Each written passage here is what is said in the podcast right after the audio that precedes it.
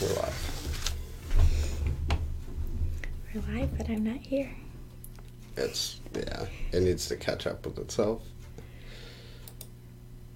It So we're live good. right now? Yeah. Oh gosh, there's a delay in the camera. It looks like I'm not even in the camera yet. Um, so thank you for joining us. Um, I am Lori, and I am so happy to um, have this person with me today. You know, any coffee company uh, is really only as good as their master roaster. Is that the correct term? Like we said, roast know. I master. put head roaster on the thing. I don't like that. Because a roast master, what I looked at is actually um, when you're roasting somebody, and it's the person who MCs the event. And I mean, I'm not going to roast you. well, maybe not hard. We do roast each other quite a bit here. But um, so I'm going to say master roaster because it sounds very professional. But Logan is our master roaster here at Coffee Beanery.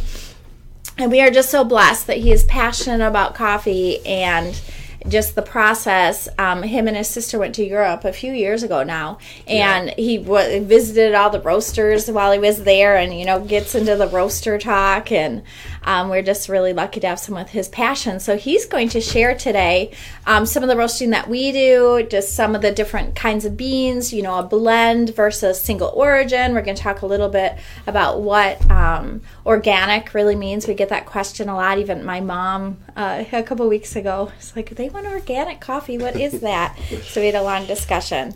So, um, so let's start out and just really talk about the different kinds of beans because that's that's kind of where you start. Is we only use arabica, arabica. It's kind of tomato tomato, whichever way you want to say. It, or do you think there's a correct way? No, Arabica and Robusta. Okay. So Um, talk we- to us a little bit about the difference of them. Um, so basically, uh, Robusta is going to be like the cheapest commodity coffee that you can buy. It has more caffeine, but there Like twice the caffeine. yeah, there are some negative qualities to it. Like for example, um, There's somebody crawling in on the floor to avoid the camera. I think it's pretty funny. Um, it tends to taste like rubber sometimes, or like it can get a little plasticky. Um, so we don't really use it. Oh, good morning, Christine. Um, is this Robusta? Yeah, so this one 'cause over this here is is going to be horrible. Like if you get coffee that looks like this, and maybe we'll put some pictures, uh, some close-up pictures of it. Um, it's not uniform. It's obviously got so many defects, different coloration. yeah, it, it also tends to not be green. And it's more hair. of like a brownish off green color. Um, and the beans are, are really, really small. Um, so it's just a poor quality coffee. Usually, the bigger the beans and the more consistent they are, the Yeah, uh, consistency is a big is. key. And so let's back up. I know we talked a little bit about co- so coffee beans are actually the seed of a coffee cherry. Um, we talked a little bit about that last week. So these are actually the seeds of a cherry. There's usually two. Yeah. Um, sometimes there is one, which is called a pea berry. And uh, most pea berries are junk and used as filler, but there are some There very are good. some really good ones. Very yeah, good. some of the best coffees in the world are pea berries. We've had some very good pea berries. Um, that's maybe something we can bring in as a special It's a good pea berry. Um, but yeah, so you can really tell the Arabica. So Arabica is half the caffeine, it's half the yield. So in trees, you get half as much. Um, it's much more susceptible to the weather and environment. Um, so Robusta's hardier, but we use Arabica, Arabica beans. Yeah. And then specialty grade. Talk a little bit about specialty grade. Yeah, so realistically, out of all of the uh, Arabica coffees, only about 10% is considered specialty grade. Um, and that's the coffee that we buy. Um, you can buy lower qualities of it, and it's you can get some prices that are closer to robust. But we only use the top 10% of coffee is grown in the entire world. And that's really important to us just because the flavor, um, there's such a big difference there. And then we're also supporting farms that we like that use good processes and grow really good crops. So we care a lot about Well, that. yeah, we really care a lot about quality, and, and with we see coffee prices uh, going up, and coffee is a commodity. It's subject to um, right now a lot of weather and supply chain issues. Um, and they're on different commodities, I believe. Robusta and and then specialty coffees are on different markets, Yeah. but um, we never compromise quality. Nope. So, um, I'm actually going to show you guys a little close up too of some green coffee right here, so you guys can get a closer look. This is some of the coffee that we use here, um, and it is genuinely green until it's roasted, which is pretty cool. and we bring it in from all over. yeah, like these bags right here are from Colombia. Um, those are just going into our roaster. So I figured I'd just show you like what kind of bags are coming and what it looks like up close. And the bags are pretty cool. I know we used to sell them online. I don't know if we still do, but um, people would make crafts. I mean, really cool, inventive things like little um, satchels and stuff out of Yeah. them. I am not crafty. this is not it. I'm like kindergarten craft. That's it. Um, okay, so while we're talking, I mean, one of our most asked questions is about organic coffee. Yeah. Um, is our coffee certified organic? Do we certify it organic? Because there's a lot of different things. Like um, one of our coffees we get in, it is certified organic, but we can't cert- say it's certified organic because we don't pay Yeah. for a certification to be organic. So let's talk about where this coffee is grown and why organic's an interesting term. Yeah, so uh, the coffee that we get that is organic is our Guatemalan. Um, so the farm is organic. Uh, they don't use any pesticides or anything. But then for us to put it on our bag, they actually just charge us money, essentially. like forty to one hundred fifty thousand dollars Yeah, a year. I mean, it's not a small amount. through. And the pro- here's my thing with organic coffee, um, because obviously we want to help people in coffee growing regions. Um, we visited a lot of the farms. You know, the, the people, um, you know, need to get a fair price for their coffee. We absolutely, you know, want to pay a fair price for the coffee. The problem is that in the organic, the person, this is my personal opinion, the people that benefit most are the people that are certified organic. So the smaller farmers have a very difficult time paying that premium price to be certified organic then because not only they have to pay it but- then on the other end we have to pay it to sell it even though it comes in certified and then you have to much like kosher all our coffee is kosher prov we do have a rabbi come in um, and what do you think the rabbi comes in and does I have no idea. no, you told me earlier. It's like they come in and bless the coffee. That's what I thought too. I thought a rabbi came in, like blessed the coffee, which was really cool. I was really excited about that.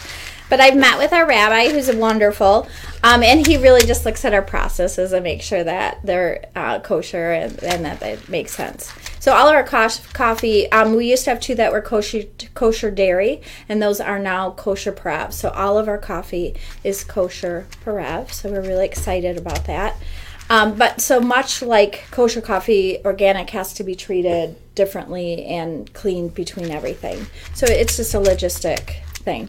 But the real crux to me is when you look at where coffee's grown, the coffee that we buy is not on these fields. It's high up in mountains. Like you say, oh, coffee grows at high altitudes. Yeah, on the side of mountains. Like I went there and people are picking the coffee like on the side of the mountain.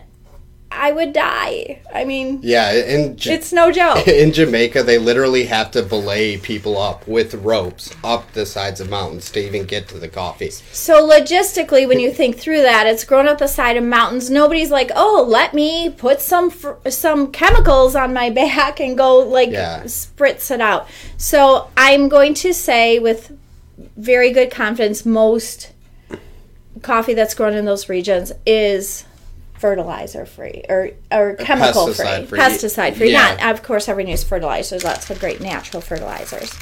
Um, so we just have a difficult time giving to an industry that's not really helping us or them. It's kind of the middle person that's really making It's a, a lot of money. collecting money. for putting a sticker on things. Now, if you're buying Colombian coffee, that might be something that you're a little more interested in when they're growing it flat in fields, you know, and they can take a helicopter over and pour the pos. You know, that should probably be a, a little bit more concern to you. Um, but going up in the mountains in these regions. yeah. So really long explanation. I mean, do what you think is right. I mean, if that's really important to you. I love organic things in some contexts. So, and if it were hel- benefiting the farm, if it was a direct relationship Yeah. more, that would probably be better. Um, I can't read. I Oh. can't see that far. So, it's Britain. She, how that's long, does it take to roast a batch of coffee? We're gonna get there. We're getting to roasting right now. there. Okay, so Logan, tell us a little bit about the little roaster. Um, so the main thing that I roast on is actually a 12 kilo roaster. Um, it's mainly just for our single origin coffees, the coffees that are a little bit more expensive, and then for like doing testing and other things like that. Um, So we're really known for our flavor coffees, but we have amazing straight coffee. Like that helps. I'm gonna shake it at you. Um, straight coffees as well. Um, we've got great single origin, which to explain what single origin means. Yeah, so single origin just means it's not a blend of coffees. It's a coffee that comes from a specific country, region, and farm. Um, so, like, we have uh, Kenya AA, uh, which is just a Kenyan coffee. We have Costa Rican Tarrazú, which is from the Tarrazú region. And then we've got a Costa La Minita, which is my favorite coffee, which Yeah. is um, also from the La Minita farms. So, So- we've got two Costa Rican coffees. Uh, it's really good to think about it. It's like good comparison to wine. Like instead of blending all of these different flavors together, you're just kind of like looking to accentuate the good flavors that are from that one region, from that one. And the coffee. roasting process might be different, but you are just like wine, like that crop is that crop. So there's a not a lot you can, you know, if that crop is extra, um, not dry, extra citrusy, or has a really heavy fruity flavor or something. That's just it. That's that crop. We can adjust the roasting process for the moisture content, which we're going to talk about, but the flavor profile is what it is. Yeah. But I think a lot of people don't know how important it is to blend coffees. I mean, blending coffees is an art form. We think of blends like, oh, you're just throwing all the leftover stuff in like a casserole. but that's not it at all. Like blends are actually pretty tricky to do. Yeah, no. So blends are really hard because it's hard to find things that balance each other out well, especially when there's like we get lots of coffee all the time that are changing all the time, and So we have the to keep profiles are changing all the time and you're trying to keep that Yeah. one profile similar. Yeah, so we're trying to match different coffees and different lots together to keep the same profile at all times, which can be difficult. And what's up, Mocha Java is two different coffees. Yeah, that's a blend of Indonesian and Ethiopian. That's actually the Mocha oldest. Java is a very good. Yeah, that's the oldest blend to exist in the entire world, actually. And I think that one is under bought is our espresso because people think it's only for espresso. It's actually a fabulous coffee. I mean, it's perfect for um, uh, espresso perfecto. Obviously, it's perfect for espresso, but it, it is also um, that. So, so why do you um, roast on a smaller roaster? so, Our, our straights, not all of our coffee. Obviously, we'd never be able to produce it all. what's really important to me about the straight coffees is the freshness. So, I small batch roast everything and keep All the straight like a really low stock uh, just because I can roast at any time. So it's important for me that it gets to you guys within you know two or three weeks, so you're getting the freshest coffee that you can get. Um, it just tastes a lot better that way. And you can maintain the profiles. And I, I will say now that we don't put them on the big roaster, we put them on the smaller roaster. We sell so much more because I think Yeah. that the coffee is just that much better. Um, and then we've got our specialty Hawaiian and Jamaican, which are you know are really um, like gold coffees. And these are really cool because they are 100%, 100% Jamaican, 100% Hawaiian Kona, which is really hard to find. And you get them in a cute little velvet bag, so I love that. Um, so so we do all of our single origins on our small roaster. We also have a really small test roaster upstairs. Yeah. yeah. Because tell us a little bit about the QC process. uh, so bas- Quality control. Sorry. Quality basically, control. we'll start at the beginning. Uh, when the coffee's green, I called something a lot earlier. A lot is 200 bags of coffee. Um, so each time you get a different lot, it's from a different area of the farm, and the flavor profile will be different. So each and time, it can be a different time of year too. Yeah. Like a different a harvest as well. Yeah. Um, so when we get new lots in, I uh, take them and I test the moisture content of them to make sure they didn't get too dry in the warehouse or there's not too much moisture in them because that affects the way that we're going to roast them. And the quality. Like if it's too Yeah. out of the parameters, we we just can't use it. Like Yeah. we need to send it back until Yeah, it's there's- not a lot for us. no moisture left. It just means the coffee got old. So we would just send it back and not use it. It's really important to keep testing these things constantly so that we do know when the coffee's getting old because we don't want to send anything out to you guys that doesn't taste perfect. Um, so after I test the green coffee every single day um, on our big roaster, we take samples of each of the roasts. Then we take those into my quality control lab, and we actually measure the color of the outside and the inside of the bean. Um, and that's really important because if the inside isn't a little bit lighter than the outside, um, it's going to taste baked, and it kind of just tastes like stale break, baked bread, which no one wants to drink. And if it's too light, it's going to be really acidic, and no one wants that either. So that's just a way for us to track every single roast we do and make sure that it's good enough to go out to you guys. And it was really interesting because forever we've done the outside color with the Agtron reading and, and kept track of that and kept those in our parameters. We have them for each coffee. But Logan really brought new technology to us, and that's why I love having, um, you know, a younger generation too. Um, that, like he talked about the inside, it was like the whole cooking process. Like you can get a pie or, and it can look brown on that outside and then the inside is just mush you know so it really was keeping track of the whole process and we do that in a very small test roaster upstairs how much is that is it like it's uh, a one pound, pound. Yeah. a little one pound roaster and then we can actually replicate that process um, down to our big roaster. So that was a really uh, fascinating thing that logan brought with us um, after he went through roasting school. I mean there are roasting schools. It's really interesting. Um, you go through roasting school and, and do some projects and and i think they're networking with other roasters is Yeah. really important. Have you ever tried to hire a roaster? I have. There does not feel like i'm a barista. Okay. So, uh, another cool thing we did with the quality of our coffee is uh, so we've had the same roaster since the 90s. Well, it's I call her Betsy. Yeah. Um, she's super cool. Um, we got her in the. She's from World War II, and there's only two of them, um, in the whole world. Oh, that blind should probably be shut. Yeah. Um, we're gonna have a technical difficulty, and Logan's gonna go shut the blind. Um, so um, since World War II, and we were really lucky to have it because our actually our Swiss water process, how we decaffeinate our coffee, gave it to us. Um, roasters are a million and a half, two million dollars. I Yeah. mean, they're very expensive. We were a, a young company, and they sent it to us. The problem is it's German.